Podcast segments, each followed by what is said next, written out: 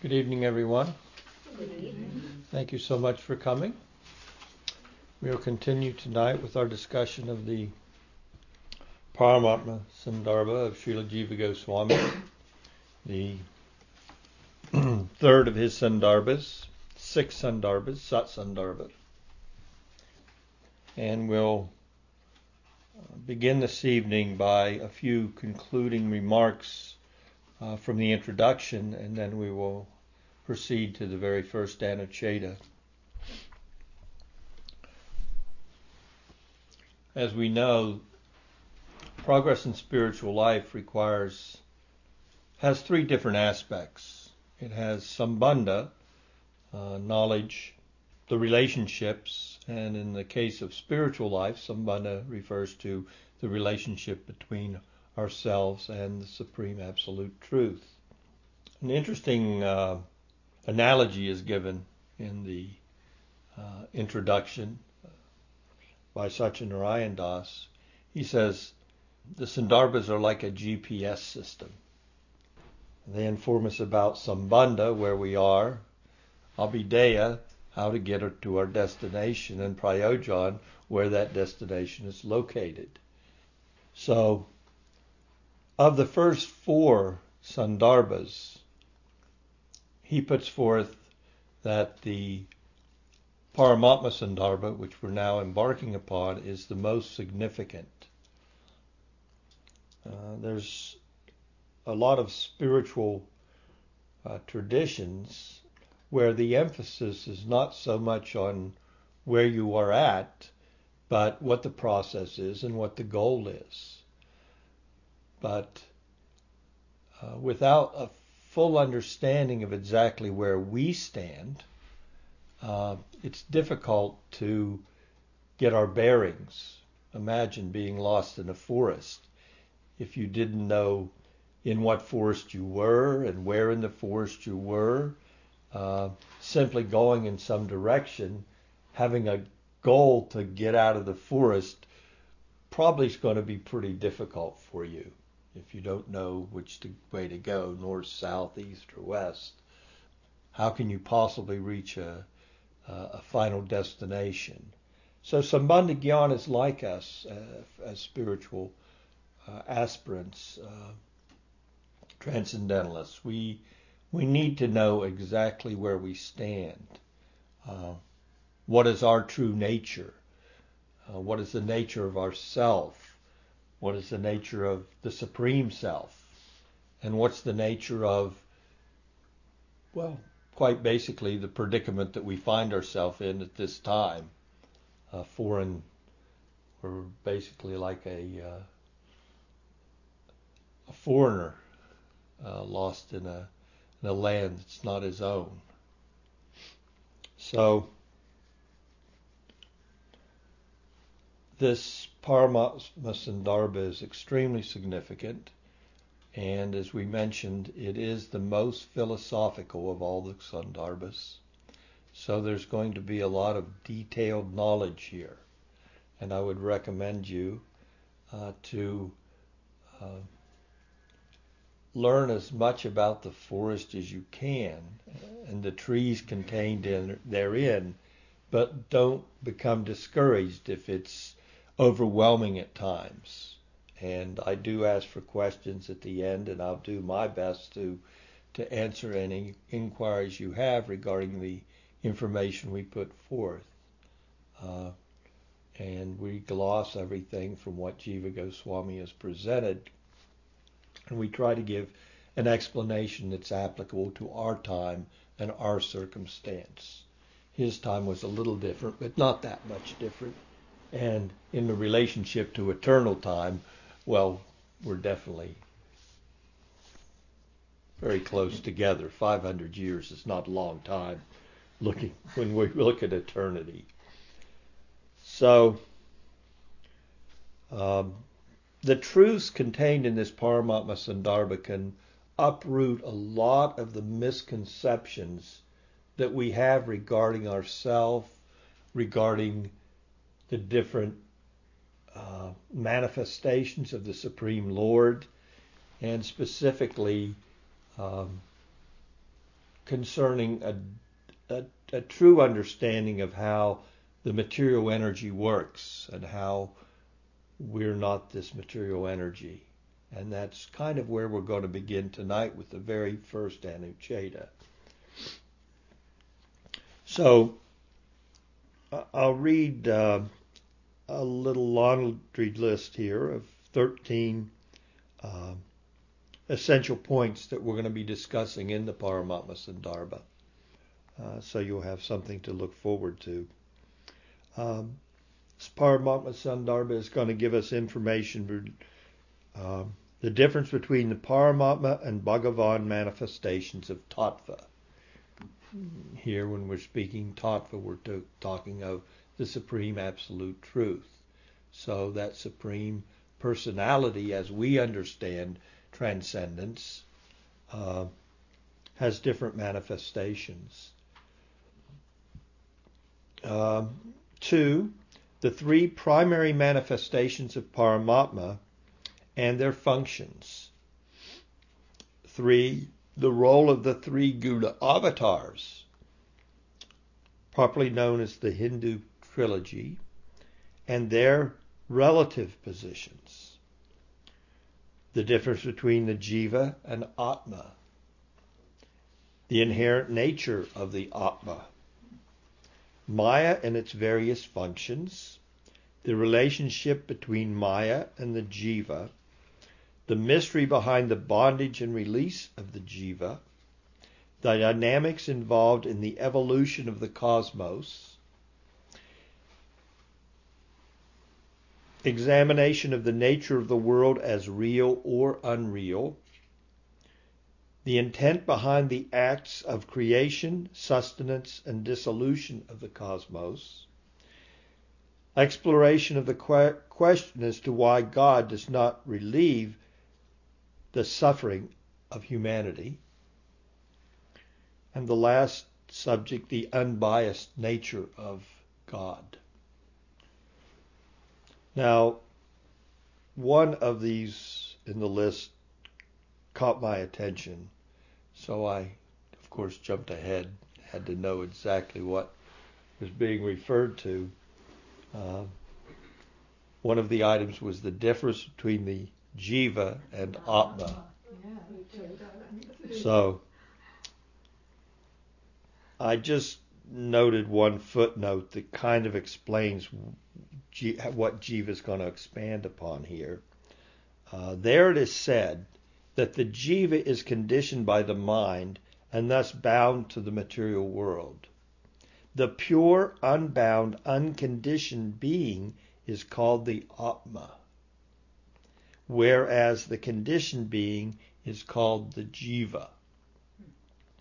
So, at least in the Sandarbhas, we see that Jiva makes a distinction between the Jiva and the Atma the jiva being conditioned by the modes of material nature and the atma being free of any conditioning. So that when Prabhupada would say that the soul is always pure, he was referring to the Atma. Yes. Yeah, we'll see how Jiva presents it in full and what praman or evidence he uses to support his position. It's just a way to refer to our individ- individual self. So the individual self conditioned by material nature is generally referred to as the jiva, and the individual self free of the modes of material nature is referred to as the atma. But then we have what? The jivan mukta, which is a jiva who's liberated, but he's still located within the modes of material nature, like Sukadev Goswami, a man walking nude in the world unaffected by anything at all. Uh, their condition is extremely uh, unique, is it not? They require no food, no drink. They're just they're still they still have a material body, but they're free of any of the trappings of the body. Also, uh, it's mentioned at the end of the conclusion that uh, this particular philosophical presentation of Paramatma Sandarbha is probably the most comprehensive explanation that so lucidly explains the nature of the Atma, Paramatma, Maya, and the cosmos, Jagat. Uh, and of course, the nature of this presentation is the primary praman or evidence, of course, is Vedantic in nature and is the mature commentary on the Vedas, uh, specifically on the Vedanta Sutra, which is the condensed essence of the Upanishadic statements and presented in, uh, you know, the Vedanta Sutra or the Brahma Sutra. That sutra upon which every sampradaya uh, puts forth a philosophical conclusion, and from those conclusions a sampradaya arises. So, both from the uh, so the primary praman for, of course, this Paramatma Sandarbha is the Srimad Bhagavatam, the Bhagavat Purana, and uh, it's truly a, a, guidebook for uh, all transcendentalists, transcendentalists, but in particular Gaudiya Vaishnavas, uh, who have adopted uh, that perspective, the personal perspective, the Bhagavan perspective. So we're going to continue here to the very first Anucheta. Um, before, of course, any uh, transcendentalists uh, puts forth anything in writing of significance, uh, they offer homage. So Jiva does begin the Paramatma Sandarbha with particular homage. It reads as follows For the pleasure of the two sages, Srila Rupa Goswami and Srila Sanatan Goswami, I am rearranging this book, compiled by Sri Gopal Bhatta Goswami, who was born in South India. He goes on, some parts of this book were in order and some out of order, while others were incomplete or missing. After thorough deliberation, Sri Jiva now writes in the appropriate order. Now, this particular Mangalacharna is taking uh, actually three verses from the from the Mangalacharya charna that was presented in the first of the Sandarbhas, uh, the Tattva Sandarbha. Um, so that that Mangala Charna at the beginning of the Tattva Sandarbha consist of uh, consist of it sorry consisted of eight verses and if we if you want, we could go back and review those. But the reason the more comprehensive Mangalacharna at the beginning of that work is truly Jiva is considering all his all the Sandarbhas, all six, as one presentation. So after invoking the blessings of his uh, spiritual masters and putting forth the purpose of this particular uh, Sandarbha, uh, he goes forward. So Sambandha, for us, Sambandha Gyan, the knowledge of relationship, is between the absolute reality, sometimes referred to as tattva, the absolute tattva, uh, the topmost tattva or understanding, knowledge. Remember in the beginning of the Tattva Sandarbha, Jiva Goswami said, what's knowable? The epistemology, what's the nature of being, and what's knowable about being, of the nature of being. And uh, he took great care to uh, to whittle down all the different methodologies, at least those methodologies as they're put forth in Indian culture of uh, acquiring knowledge. So we can acquire knowledge through our senses. That's where most of us begin. We have knowledge acquiring senses and we take in knowledge from the world around us. And from that knowledge, we can infer other knowledge. Uh, I put my hand in a fire and, it was hot. So there's another fire. If I pro- put my hand in that fire, it probably also will be hot. I can infer that fires in general have that characteristic, that quality.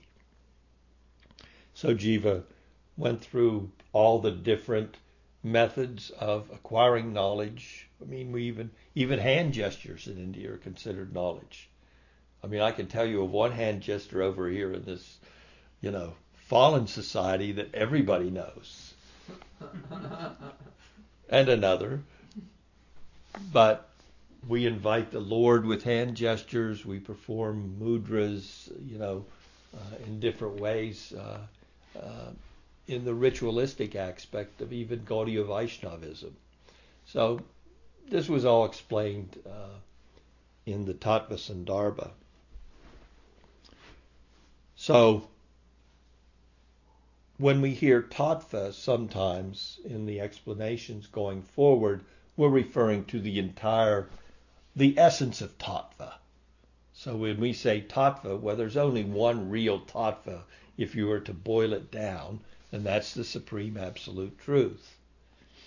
Uh, in our case, uh, specifically looking to the uh, Vedanti Tat verse, Vedanti Tat Tattva Vidas Tattvam Yash Janamadvayam Brahmeti Paramatmeti Bhagavaniti Subjate uh, Brahmeti Paramatmeti Bhagavaniti Subjate uh, our absolute truth is the Bhagavan a- aspect of that non-dual absolute. Um, so the cosmos is a manifestation of two of the energies of the Supreme, specifically the Tatastha Shakti, or the marginal energy, and his extrinsic potency, uh, which we commonly refer to as Maya. So those are the basis for the manifestation of the cosmos, those two energies. So to understand Sambandha, we need to know specifically to know where we are, we need to know what is our inner relationship with the external energy. Paramatma Sandarbha focuses upon the individual beings and primordial nature. And Paramatma, of course, is a manifestation, a partial manifestation of the Supreme Tattva, or the Absolute Truth. It's important to understand that it's a partial manifestation. Paramatma does not display all of the all of the potencies that constitute Bhagavan. But he's still absolute in nature. Paramatma was defined by Srila Jiva Goswami in the last Sandarbha as follows. When this tattva, in the form of Bhagavan, which has all the above stated qualities. Jiva had just ex- expounded upon all the qualities of Bhagavan, and is the complete manifestation of the absolute reality. Is described or realized as the controller, regulator of living beings by the process described before, and again he's referring back to what knowledge he provided us in the Bhagavat Sandarbha.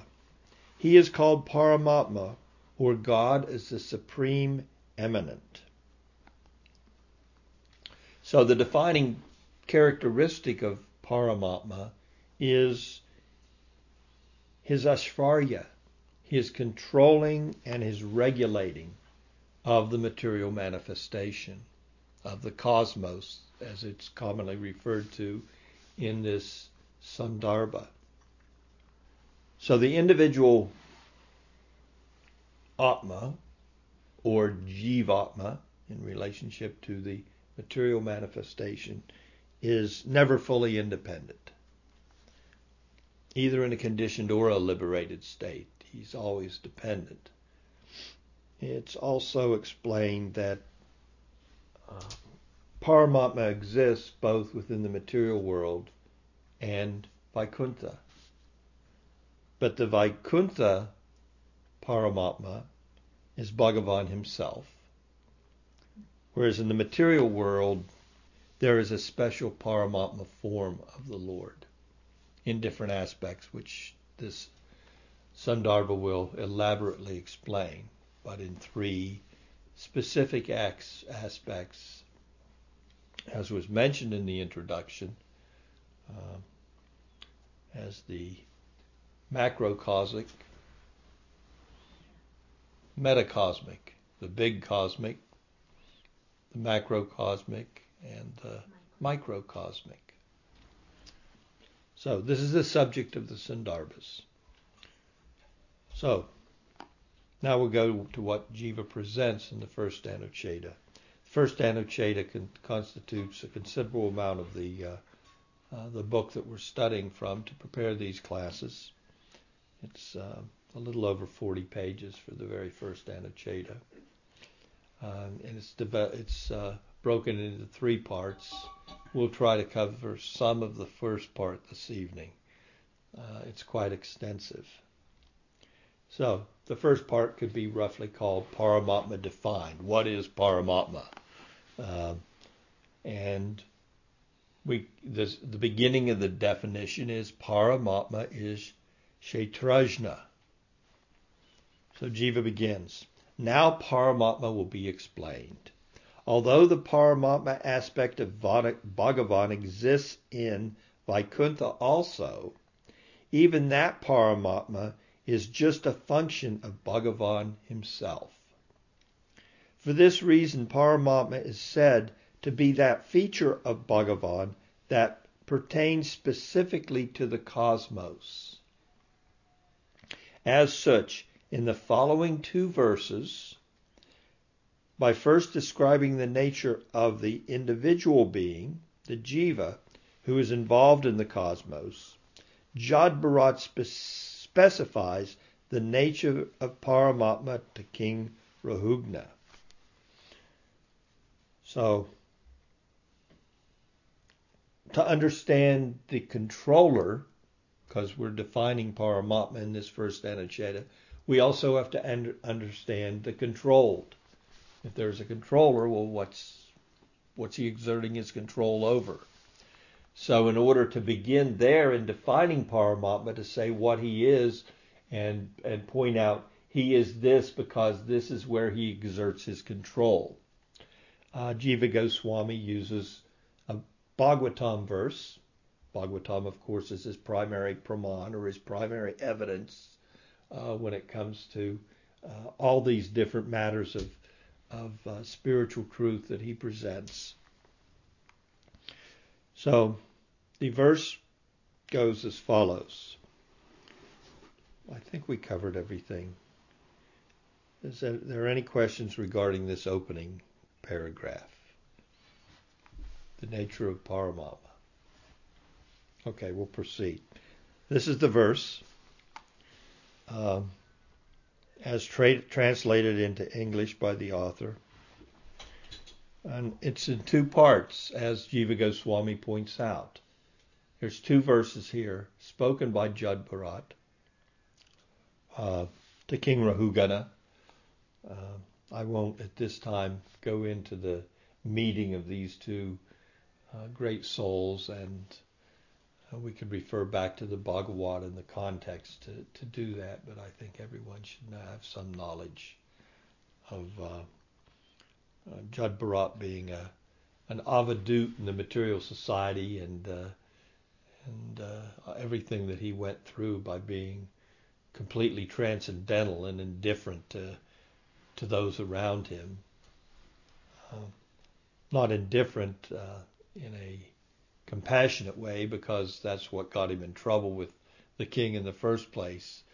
Uh, he showed uh, difference, deference to the to the small insects on the pathway. He was employed as a palanquin carrier for the king, and uh, because one of the other palanquin carriers uh, could could no longer perform his duties, so they saw Jad Bharat, and he was a he's a big big gentleman and very stout and strong, and well he could easily carry a palanquin with the king on it.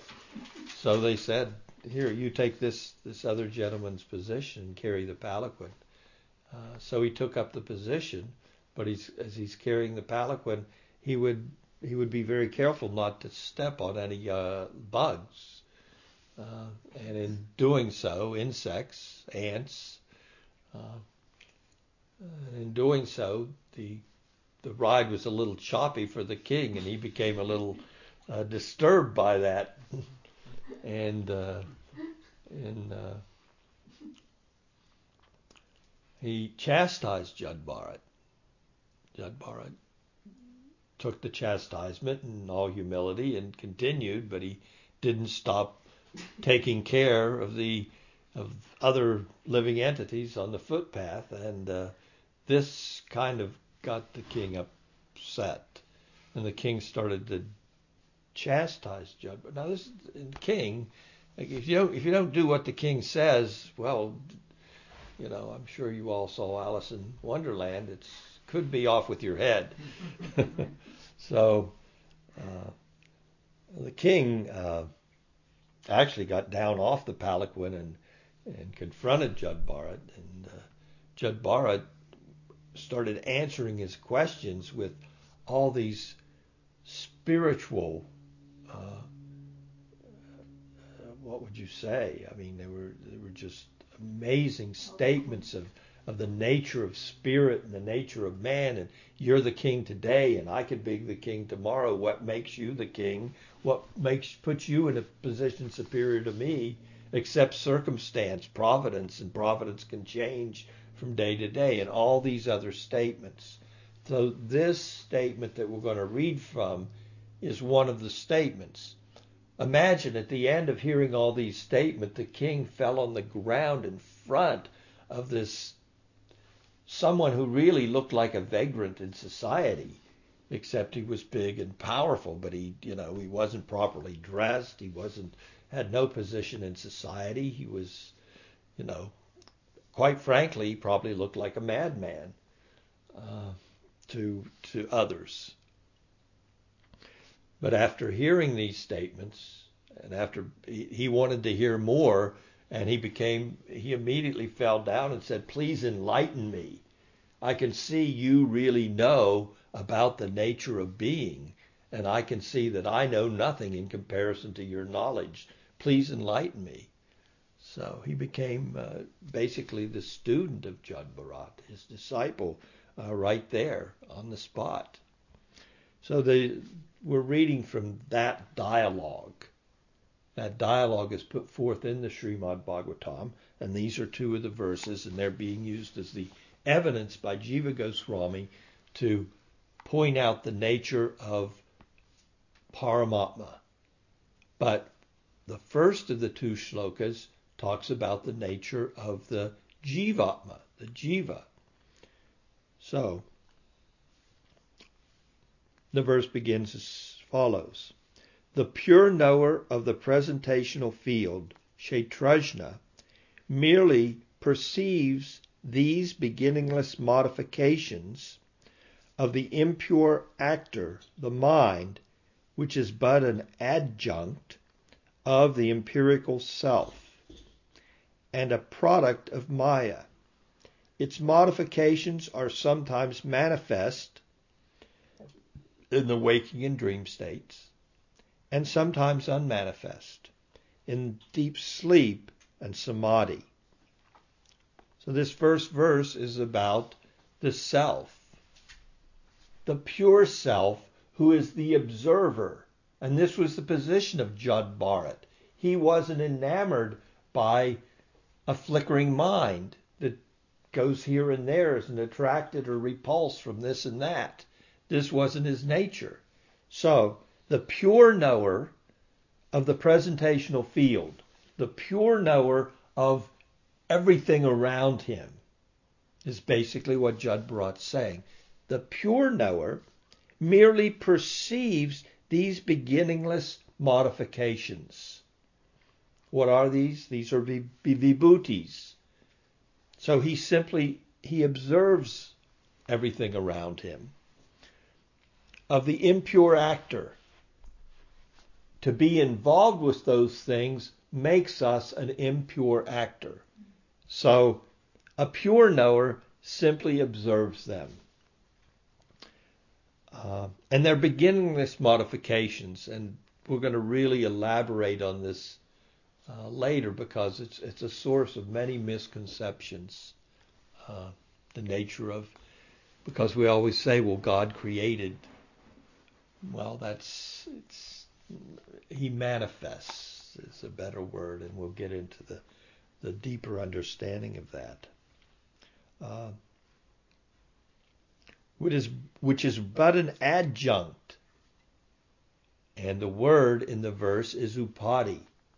And we're familiar with this word. Uh, is something that, um, well, I'll read the explanation from the footnotes of upadi so we can understand it fully.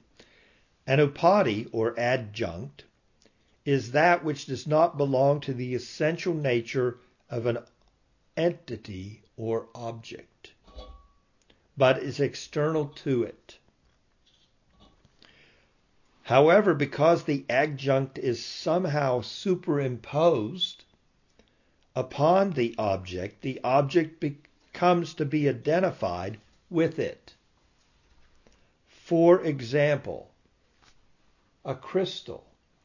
If we put a rose near a crystal and we look at the crystal, the crystal's going to appear to be red But its essential nature, the nature of a, a crystal, is it's, it's clear, it's free of any specific color, but it will reflect any color it's put near.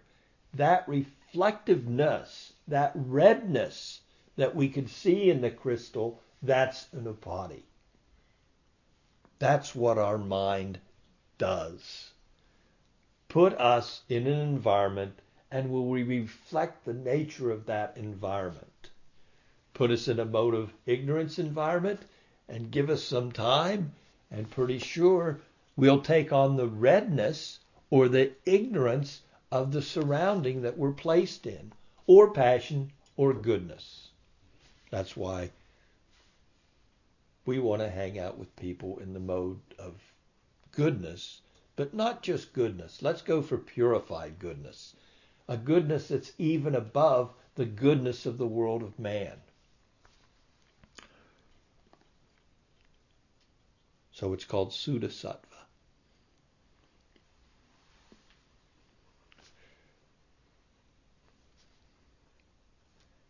So those upadis are those impressions upon the empirical self, the jiva, are a product of Maya, a product of the external energy of the Supreme. Um, and those modifications become are sometimes man- manifest. And this speaks to the states of our consciousness. They're manifest in our waking state. We're influenced by our environment in our waking state and we're also influenced by our impressions of that environment in our dreaming state. But we also have a state of consciousness where there's no upadis or no impressions upon our consciousness. And we refer to that as deep sleep. We have no conscious awareness at that time. So that's what Jad Bharat has pointed out to King Rahugana in this first of the two verses. Also, samadhi. We can put ourselves in a state of samadhi where there's no impressions of the mind acting upon our consciousness.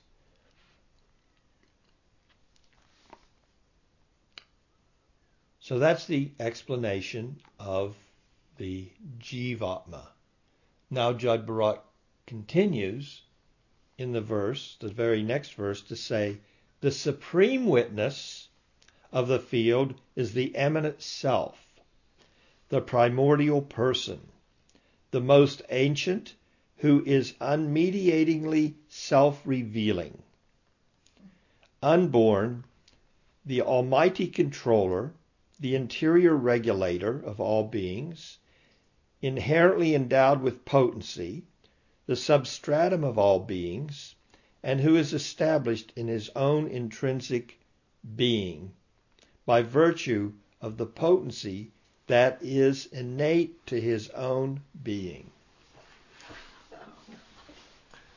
Now, when you look to this English translation of the verse, I can go back and read it and read it with the specific Sanskrit terms. So, the supreme witness of the field of activity is the immanent self, the Atma. Atma here referring to Paramatma. As I said, this verse first explains the position of the Jivatma and now the Paramatma. The primordial person. Now understand that the Sanskrit verse, I, unfortunately I didn't bring it so I could, can't chant it for you, but all these words that that are here in the English translation, of course, are in the verse that Jad Bharat sung to King Rahugana, the sloka. So the primary primordial person, Purusha, the most ancient, Purana, who is unmediatedly self-revealing, Saksad, Swayam Jyoti. He he's self-revealing. He's self-illuminating. The jot, the jyoti, the, the the illumination isn't coming from an external source. His consciousness itself illuminates other consciousnesses. Um, unborn, Aja, the Almighty Controller, Paresha, the interior regulator of all beings, Narayan, inherently endowed with potency, Bhagavan, the substratum of all beings, Vasudev, and who is established in his own intrinsic being, Atmani, by virtue of the potency that is innate to his own being, Swamayaya. We've heard that before and discussed it. So both both of them are called Kshetrajna. They're both observers of the field of activities, the knower of the presentational field. They're both knowers. Now we're going to go into a detailed explanation of the difference between these two knowers of the field of the cosmic manifestation, the field of action. And that field of action is both internal and external to ourself. Jiva Goswami continues, the one who, even though pure, perceives these familiar modifications of the mind, and upon seeing them becomes identified, is known as the jiva. The one who identifies with what he perceives in the field of activity, that's a reference to the jiva the individual soul. He he takes on the upadi. It becomes he be, he becomes reddish by the environment. Even though pure, the jiva is truly pure in its essence. Um, means although transcendental to Maya, the verb vichaste perceives means clearly seeing. The phrase, these familiar presentations, vibhutis, of the mind refers to the modifications, vrittis, of the mind, which is the internal or psychic apparatus generated by the Maya of He who is the witness of all fields. The one who, even though pure, the one, ourself, we're pure. We're truly pure. Even though we're pure, what do we do? We perceive these familiar modifications of the mind. Well, we perceive everything around us. And upon seeing everything around us, we become identified with it. I look in the mirror and I see my image and I say, there I am. That's me. That's who I am. Look in the mirror. Everybody that sees me sees what I'm seeing now in the mirror. That's that's me. And that's my Ferrari, and that's my speedboat, and that's my mansion, and on and on. We become identified with the presentational field, Kshetra. We are a Kshetrajna. We're absorbing, observing a field, so we become associated with the Kshetra around us. Even though pure means, although transcendental to Maya, that's pretty clear, we're not Maya. We're not that reflection in the mirror, and we're we're not the whatever I said, Porsche. No, I, nor the speedboat, nor the mansion, nor the vocation. What about anasadika? Let's not mix spiritual vision with We're talking about jivatmas now, not people that are pursuing. So even though pure uh, and transcendental, so the verb vikaste perceives, we perceive, means clearly seeing. The phrase, these familiar presentations of the mind. So although we're clearly seeing, we have the ability to clearly see, um, and if we have any knowledge, we know these are vibhutis. They're not really. That's not me in the mirror. It's a it's a material body, and that's not me, the Ferrari. You just hit me with your car. Your car hit my car. You just hit me. I've done that. I've jumped out of a car and you just smashed into me. Mm-hmm. Why did you Why did you run the red light and destroy my brand new car? We can have those kind of associations. That's what's being spoken of here. So this is all performed by the mind, and Jiva is going to elaborate on that. We are simply a witness of the field of activities, and that's generated by Maya. Further elaborated i.e., Bhagavan is the supreme immanent self. So the field of activities is generated by Bhagavan, is what's being said here, who will be described in the next verse. So Jiva is paraphrasing what Jad Bharat has said. Uh, the Jiva is also referred to as a witness of the field, Kshetrajna, because it is the knower of the field of its own two bodies, psychic and physical. So oh, he, he'll continue and he will uh, chant this verse, and we'll stop on this verse to explain the nature of the jiva. Bewildered. This is also this is from the Srimad Bhagavatam also, seventh canto. Uh, I'm sorry, first canto, seventh chapter. Bewildered by this extrinsic potency, the individual self, although transcendental to the three gunas of material nature, thinks of itself as consisting of the three gunas, and thus undergoes the misery resulting from its identification. So we've covered the first couple paragraphs of the Anuccheda.